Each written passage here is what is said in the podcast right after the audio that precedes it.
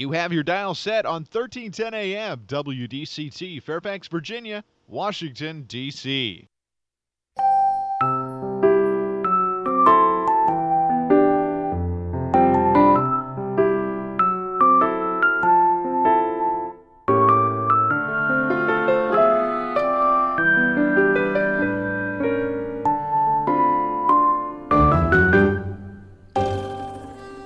나른한 오후를 날려줄 워싱턴 미씨들의 수다. 안녕하세요, 미씨님들. 윤주와 함께하는 워싱턴 미씨네. 저번 주말에 부모님 집에 다녀왔어요. 일요일에 가끔 챈틀리에 사는 남동생이 아이들을 데리고 부모님 집에 오는 날엔 저도 모든 약속을 취소하고 부모님 댁에 가는데요. 이제 세 살인 조카가 너무 예뻐서 이젠 자주 안 보면 보고 싶고 눈에 밟히고 그렇더라고요. 저희 식구들은 중식을 좋아해요. 저는 일식을 더 좋아하지만 저희 엄마와 남동생은 익히지 않은 생선을 별로 안 좋아하거든요. 그래서 자주 메뉴는 짜장면, 짬뽕, 탕수육, 뭐 이런 정도예요. 아이들에게 짜장면은 언제나 환영받는 메뉴이기도 하고요. 전화로 주문을 하고 투고를 해서 먹는데요. 아이들 때문에 밖에서 먹는 건 정신없고 힘들어요. 짜장면 손들어. 4개. 그럼 짬뽕 손들어. 3개. 어, 탕수육 깐풍기 하나씩 하면 되겠네? 그러자 저희 아들이 엄마, 난 오늘 짜장면 먹기 싫은데, 우리 피자 먹으면 안 돼? 어, 너 하나 때문에 피자를 따로 시키긴 좀 그렇지. 오늘은 짜장면 먹고 내일 저녁에 엄마랑 피자 시켜 먹자. 아들은 그날따라 짜장면이 싫다고 때를 쓰는 거예요. 아들은 짜장면이 싫다고 하셨어. 아들, 떼쓰지 마세요. 여러 사람이 같은 의견으로 통일할 때는 너도 그 의견에 따라야 하는 거야. 친구들끼리 놀 때도 생각해봐.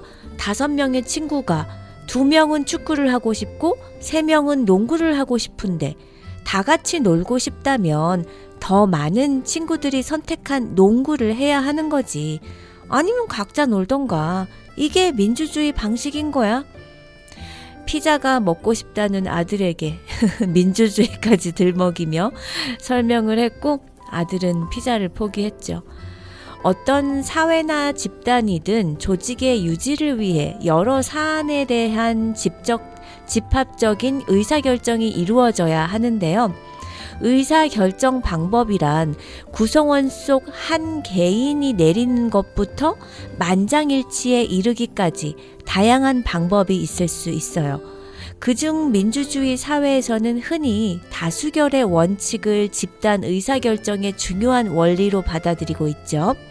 다수결이란 집단의 의사를 결정함에 있어 과반수의 동의가 필요하다는 의미예요.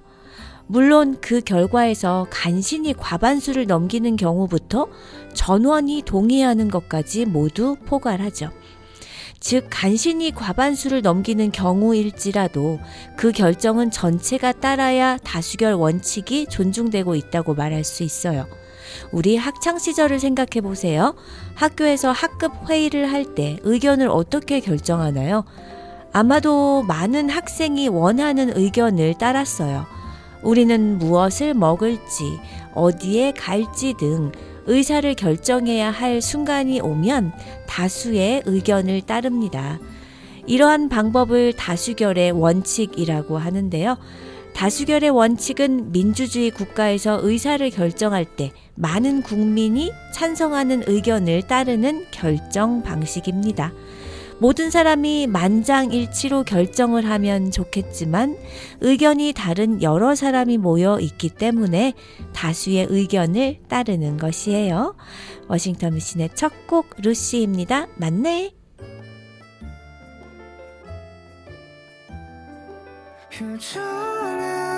밝게 웃는데도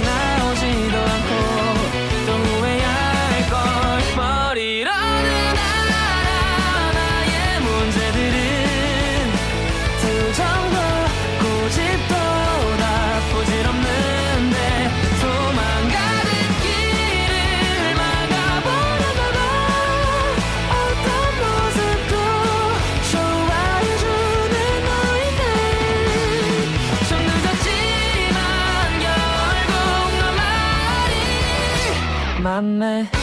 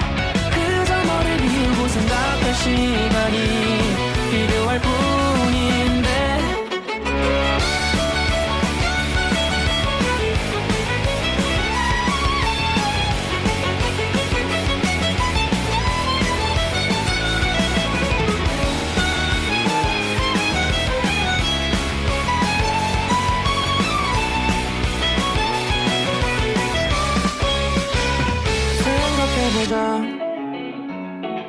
양식이 건강에 안 좋으니까 걱정인 거지. 나는 말야 그저 너랑 같이 함께 먹는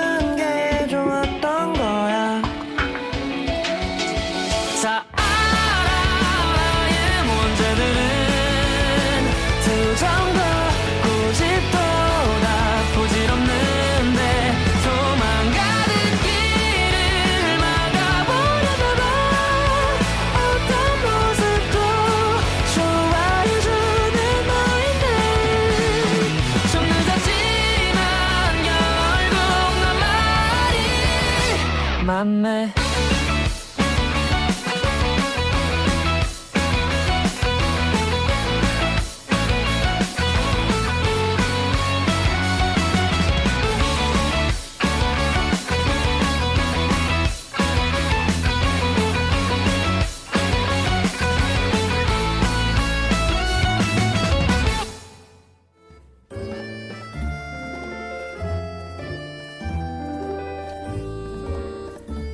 2월 14일 목요일 워싱턴 미신에 시작한 첫 곡은 루시였습니다. 맞네. 사회에는 여러 가지 일이 발생하죠. 이런 많은 일을 해결하기 위한 수단의 하나로 다수결을 사용합니다. 다수결의 실제 사례로는 선거를 들 수 있죠. 대통령 선거, 반장 선거 등 수많은 선거는 다수결로 이루어져요. 가장 좋은 의견을 찾기 위해서는 한두 명만의 의논으로는 안 돼요. 많은 사람의 생각과 의견을 들어보고 판단하는 다수결은 그래서 민주적이라고 할 수 있습니다. 의견이 충돌해서 싸움이 나는 것을 막을 수 있기 때문이죠. 다수결의 원칙을 사용하는 이유는 사회 구성원 모두가 서로 각자의 생각과 가치를 가지고 있기 때문에 그것을 하나의 의견으로 모으기가 어렵기 때문이에요. 그래서 보다 많은 사람이 결정한 선택이 소수의 사람이 결정한 선택보다 더 합리적일 것이라는 생각에서 다수결의 원칙을 사용합니다. 일반적으로 참석한 사람 중 절반 이상이 찬성하는 쪽으로 의사 결정을 하지만 매우 중요한 결정일 경우에는 3분의 2 이상의 찬성으로 결정을 하는 때도 있어요. 하지만 다수결의 원칙이 항상 옳은 결정일까요? 다수결의 원칙은 최선의 선택일 뿐 항상 옳은 건 아니에요. 다수결의 원칙에 따라 결정한 내용이 잘못된 선택일 경우도 종종 발생합니다. 다수결로 국민이 뽑은 대통령이 최악의 대통령이었던 몇 번이 있듯이 말이죠. 그래서 다수결의 원칙에서 중요한 건 공, 공동체 구성원의 의견을 존중하는 태도예요. 공동체 구성원이 대화를 통해 서로의 의견을 나누고 타협하는 과정이 중요합니다. 그리고 하나의 의견이 선택되었을 때 선택되지 않은 의견을 낸 소수의 의견도 존중해야 하는 것이고요. 공동의 문제가 발생했을 때 가장 먼저 구성원 모두가 서로 대화와 타협의 과정을 거치는 것이 바람직해요.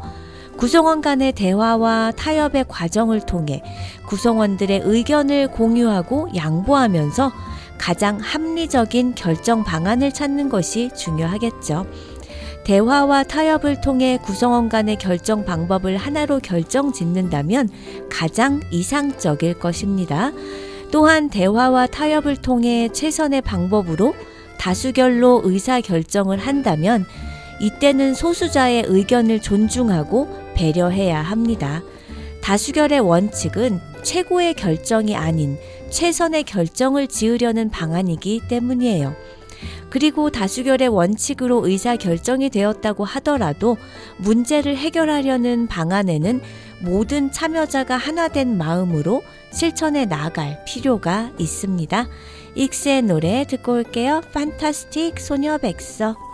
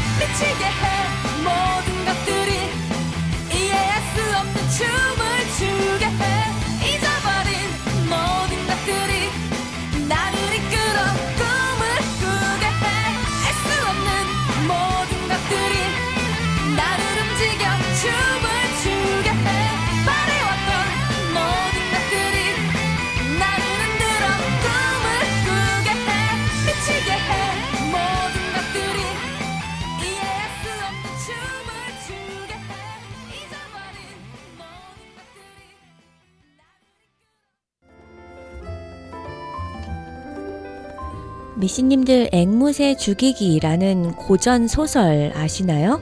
아마 책을 좋아하시는 미씨님이시라면 당연히 아실 텐데요. 이 소설의 화자는 엄마 없이 아버지 손에서 자라는 6살짜리 여자아이 스카웃이에요. 그의 아버지는 크리스마스 선물로 공기총을 받은 스카웃에게 말합니다. 난 니들이 뒤뜰에 나가 깡통이나 쐈으면 좋겠어. 하지만 새들도 쏘게 될 거야. 앵무새를 죽이는 건 죄가 된다는 사실을 기억해야 한다.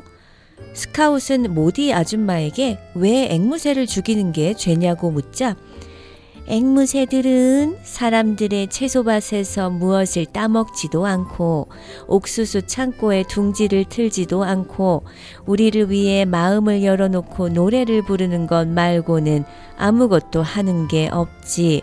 그러니 앵무새를 죽이는 것은 죄가 되는 것이야. 소녀의 아버지는 정의로운 백인 변호사 에티커스예요. 대공황 직후 제2차 세계대전이 터지기 직전인 1930년대 미국 알라바마주의 작은 마을에서 사건이 일어나죠. 흑인이 백인 여자를 성폭행한 사건이었는데요.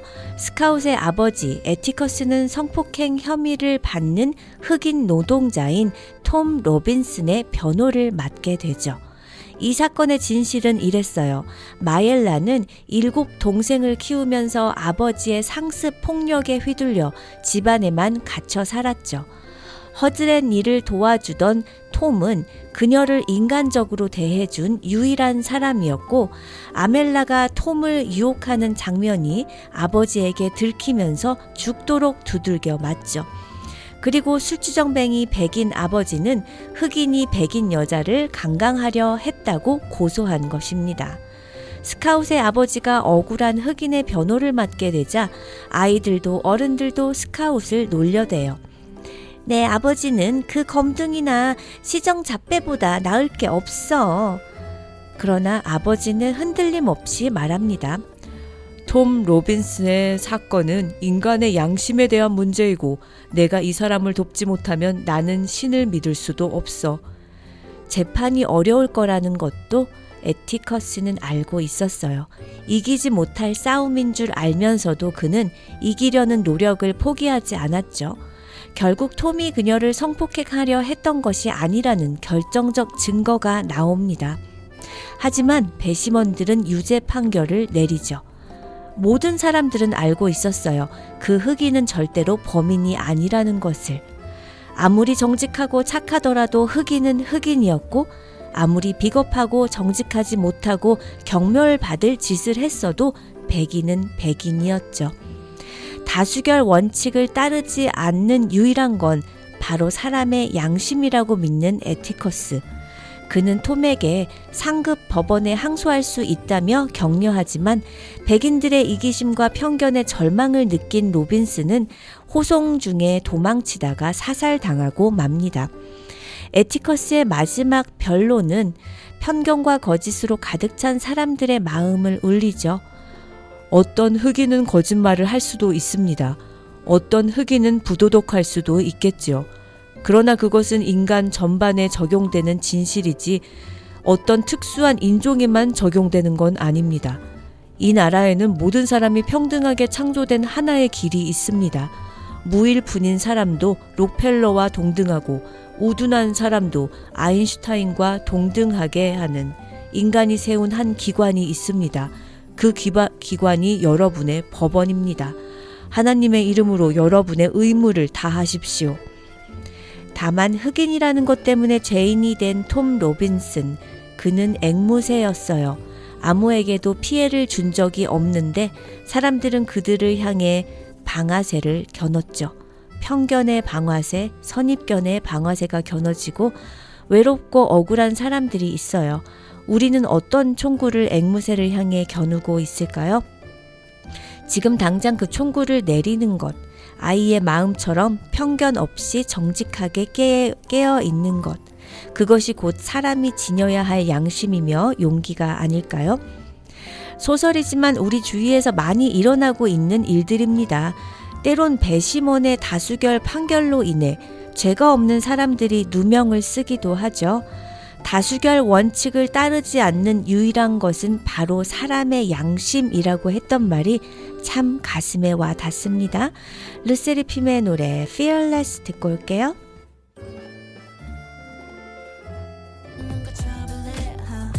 Fearless, a new bitch, new crazy, all I got next one.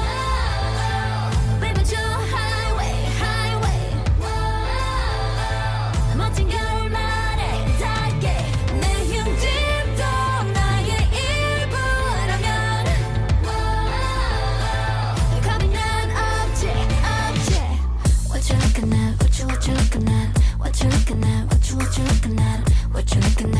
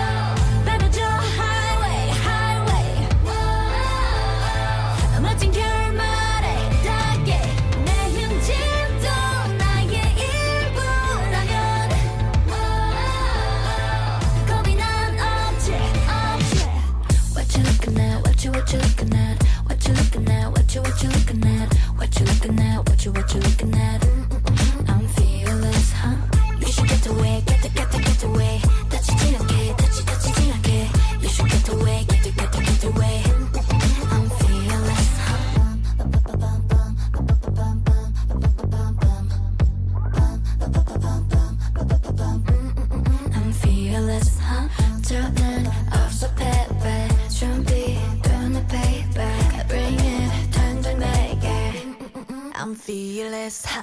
What you looking at? What you what you looking at? What you looking at? What you what you looking at? What you looking at? What you what you looking at?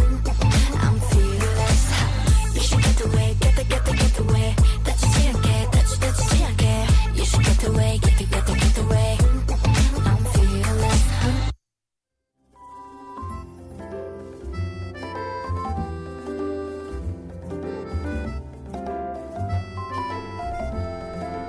고대 그리스인들은 자신들에게 큰 문제가 닥치면 델포이 신전에 가서 답을 구하는 관습이 있었다는데요. 신전을 지키는 무녀가 제사를 올린 다음 신으로부터 받은 계시 내용을 전하는데 이것을 신탁이라고 불러요. 어느 날 소크라테스의 친구인 카레이폰이 델포이 신전을 찾아가 이 세상에서 누가 제일 현명한가?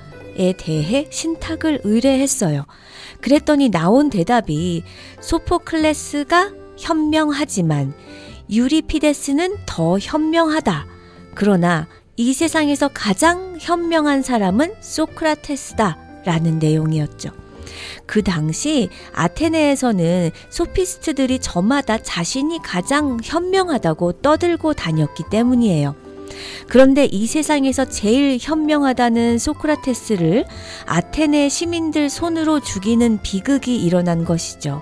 그것도 500명의 주민대표 평의원들이 참석한 가장 민주적인 법정에서 가장 민주적인 절차로 말이죠.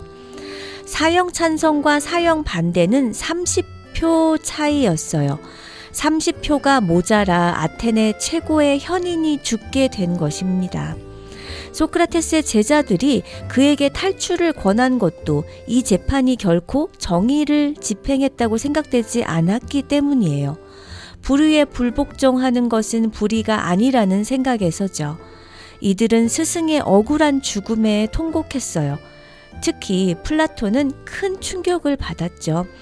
그는 민주주의의 다수결 원칙에 대해 다시 생각하게 되었어요. 우매한 군중에게 다수결의 힘이 주어졌을 때 벌어지는 과오를 어떻게 막을 것인가. 아무리 생각해봐도 민주주의가 다수결 원칙을 기본 제도로 삼고 있는 한 방법이 없었어요. 스승인 소크라테스의 경우 그의 사형을 반대한 평의원도 많았기 때문에 소수의 의견도 존중하여 벌금 정도의 형을 내렸어야 된다는 것이 그의 의견이었던 거죠. 겨우 30표를 더 얻은 다수가 아테네의 위대한 철학자를 죽일 권리까지 갖는다는 건 민주주의의 원리에 오히려 배반된다는 것이었어요. 그는 민주주의 제도에 실망하여 아테네를 떠나 12년간이나 해외를 방랑했죠.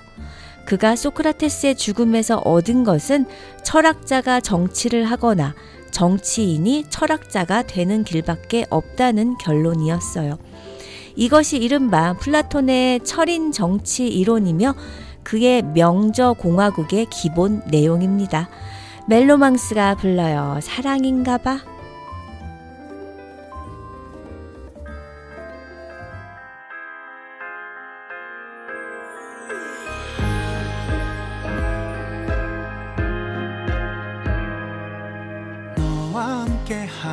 싶은 일들을 상상하는 게 요즘 내 일상이 되고 너의 즐거워하는 모습을 보고 있으면 자연스레 따라 웃고 있는 걸. 너의 행동에 설레어 하고 뒤척이다가 지새운 밤이 많아지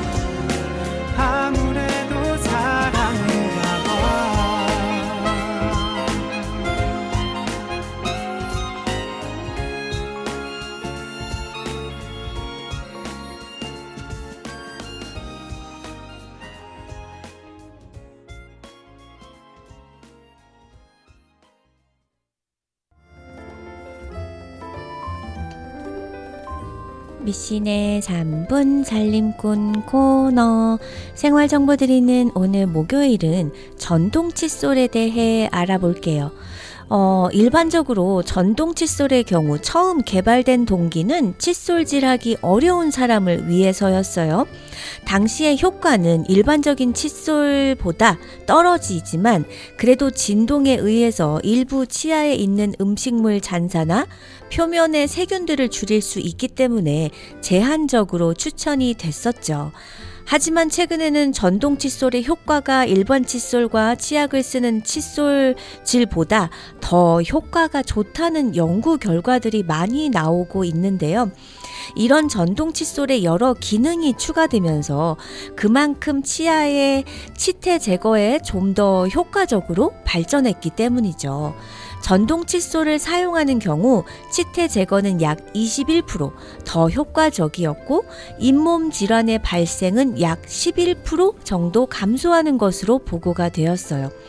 전동 칫솔의 장점은 대부분의 전동 칫솔에는 타이머가 달려 있어서 어, 이 칫솔질 하는 시간을 2분에서 3분 동안 충분히 해야 해서 치태와 세균막 제거에 효과를 높이고 어린아이가 사용할 경우 일반 칫솔보다는 흥미가 늘어나서 잘 닦게 되는 장점이 있죠.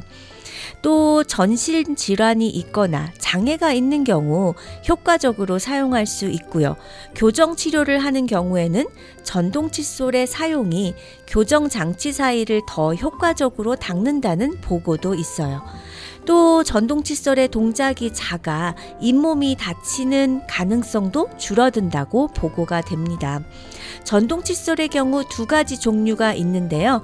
회전식 전동 칫솔과 음파식 정동 칫솔이 그것이죠. 현재는 두 가지의 방식에서 치아의 치태를 줄여주는 효과가 어느 것이 더 좋다는 평가는 비슷하지만 이를 닦는 방식에 따라 장단점이 있을 수가 있어요. 회전식의 경우 칫솔모가 확실하게 자동으로 움직여 줌으로 해서 치아의 표면을 닦아주는 장점이 있고요. 느낌이 일반 칫솔과 비슷하게 누르는 힘이 느껴져서 편하게 사용할 수 있지만 그만큼 칫솔의 솔과 치아에 대한 마모가 높은 것이 단점이에요.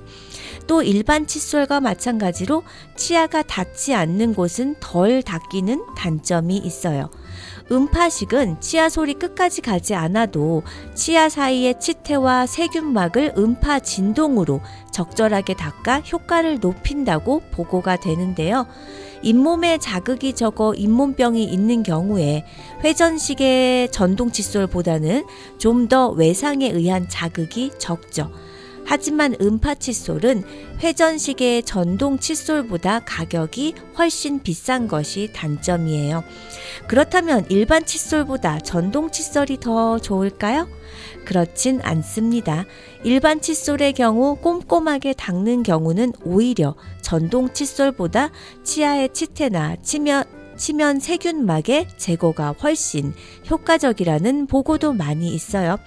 하지만 일반 칫솔의 가장 중요한 점은 올바르게 시간을 지켜서 닦는 것이 중요하겠죠? 유현상이 노래합니다. 갈태명 가라지.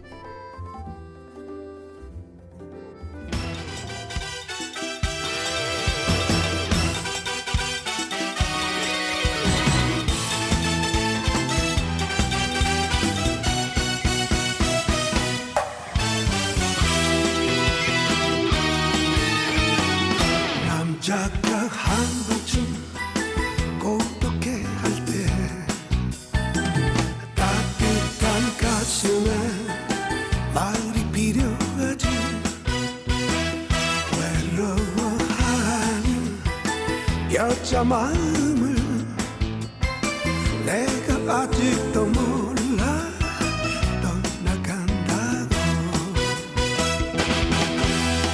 어젯밤 우리 만난 게 아냐?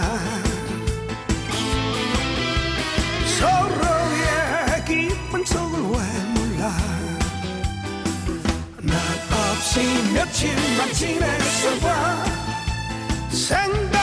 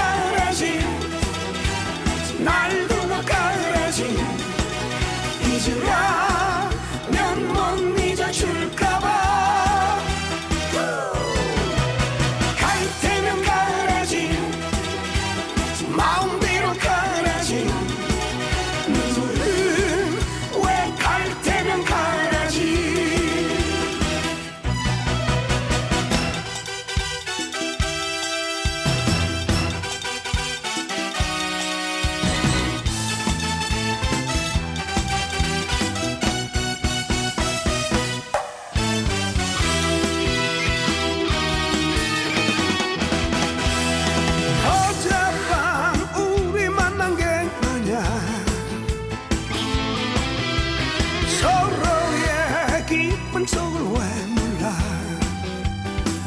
나 없이 며칠만 지냈어 봐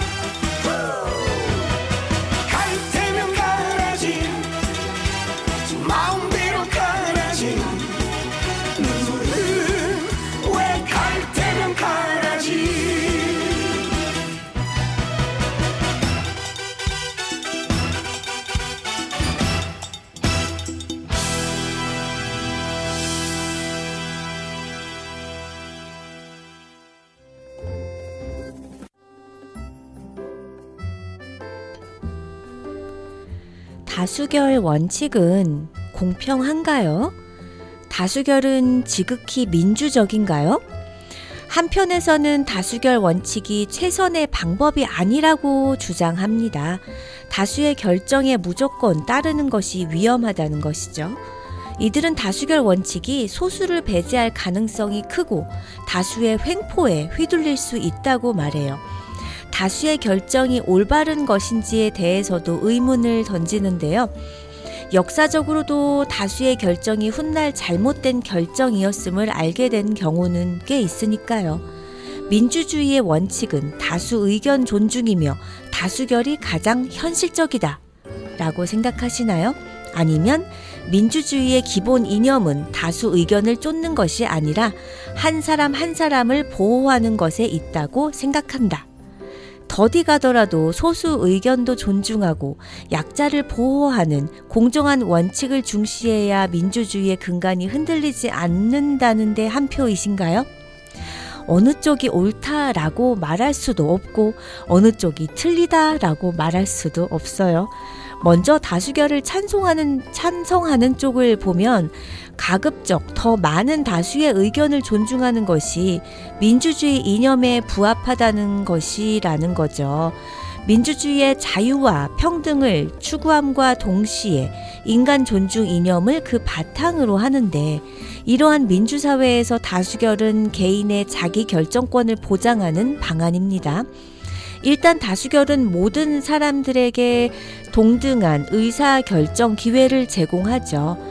물론 의사 결정을 내릴 때 내부의 다양한 의견들을 하나로 모아 만장일치의 결정을 내릴 수 있다면 가장 이상적일 것이지만 이러한 이상을 현실화시키는 건 불가능하니까요.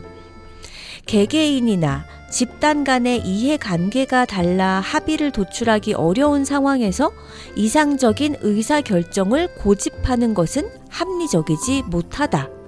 의사 결정이 미뤄질수록 사회적인 손실은 더 커질 수 있기 때문에 공정성을 지키면서 빠른 결정과 시행을 위해 다수결은 가장 현실적이고 실현 가능한 유일한 방안이다. 구구절절 맞는 말입니다. 그렇죠? 그럼 반대 의견을 볼까요? 사실 어떤 결정이 특정 계층에만 이익을 가져다 주는 것이라면 제비뽑기를 하는 것이 다수결보다 민주적인 방식이 아닌가라고 반문하는데요. 다수결 원칙은 하나의 방법일 뿐 중요한 건 다수결이 아니라 민주주의라는 것이죠. 오히려 다수결에 이끌려 다니는 사회는 정치적으로 나태한 사회일 수 있는데 자신과 다른 의견을 가진 사람들과의 치열한 논쟁이나 의견 조정을 회피하고 표결의 결과에만 의존하기 때문이라는 것이에요. 다수결은 특정 조건들이 존재할 때에만 민주적으로 작용하는 매우 제한적인 것이다. 구성원들의 이해관계나 결정 사안의 효용이 동질적이어야 하기 때문이다. 하지만 현실 세계에서 그러한 경우는 있을 수 없다. 다수결 외에 적합한 의사결정 방법이 없다는 것은 고정관념이다. 토론과 합의를 중시하고 다수결을 대체 보완할 방법을 고안하는 것이 필요하다. 음, 맞는 말입니다. 미씨님들 생각은 어떠신가요? 소녀 온탑이 노래해요. 같은 곳에서.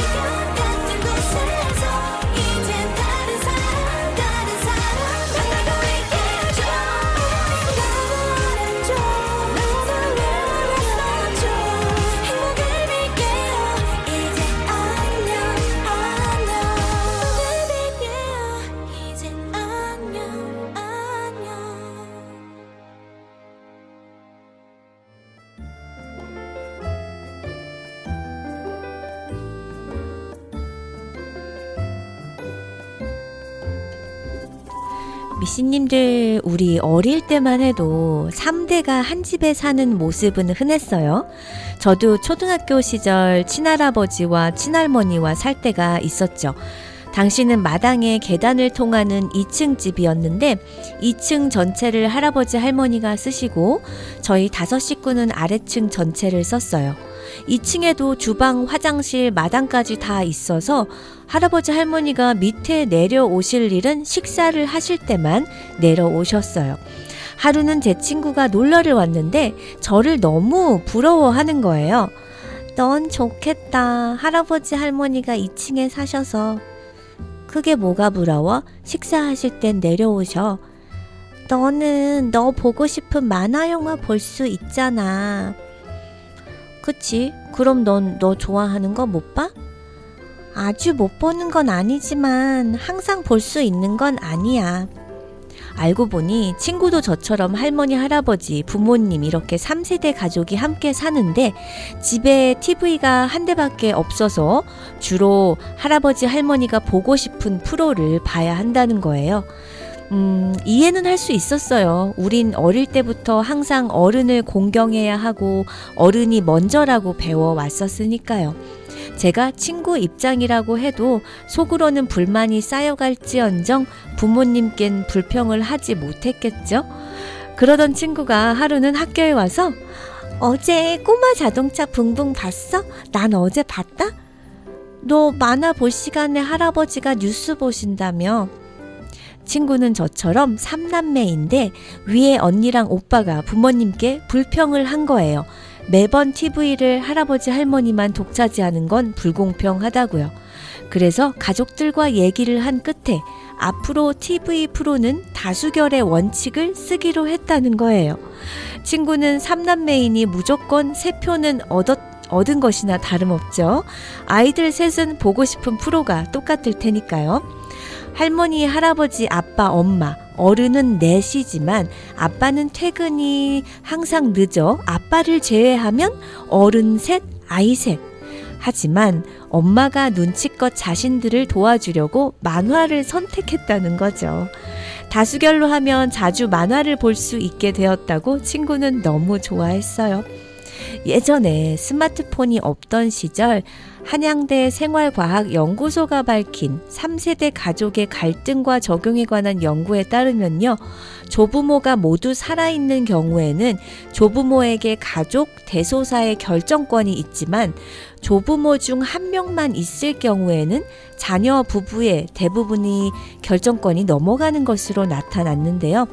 서울에 거주하는 3세대 가족 성인 자녀 부부 262명을 상대로 물어본 설문조사에서 식사 메뉴는 조부모가 선택하고 TV 선택권은 다수결로 결정한다는 응답이 다수를 차지했어요. 요즘이야 각자 핸드폰이 있고 각자 컴퓨터도 있는 만큼 좋아하는 TV 프로를 서로 보겠다고 다수결을 하는 그런 일은 어, 있을 수 없는 일이죠. 보고 싶은 TV 프로를 보기 위해 다수결 원칙을 썼다니 와 정말 그런 때가 있었군요. 미씨님도 오늘 남은 하루 행복하게 보내시고요. 미씨의 마지막 곡 태연의 Find Me 들려드리면서 윤주는 인사드릴게요. 사랑합니다.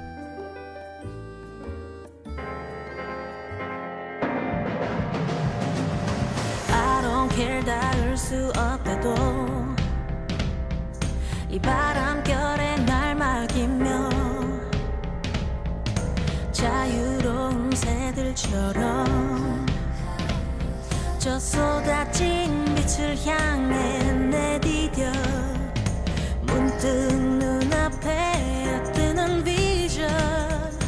금빛 찬란한 my destination. 먹은 숨을 크게 내쉬어.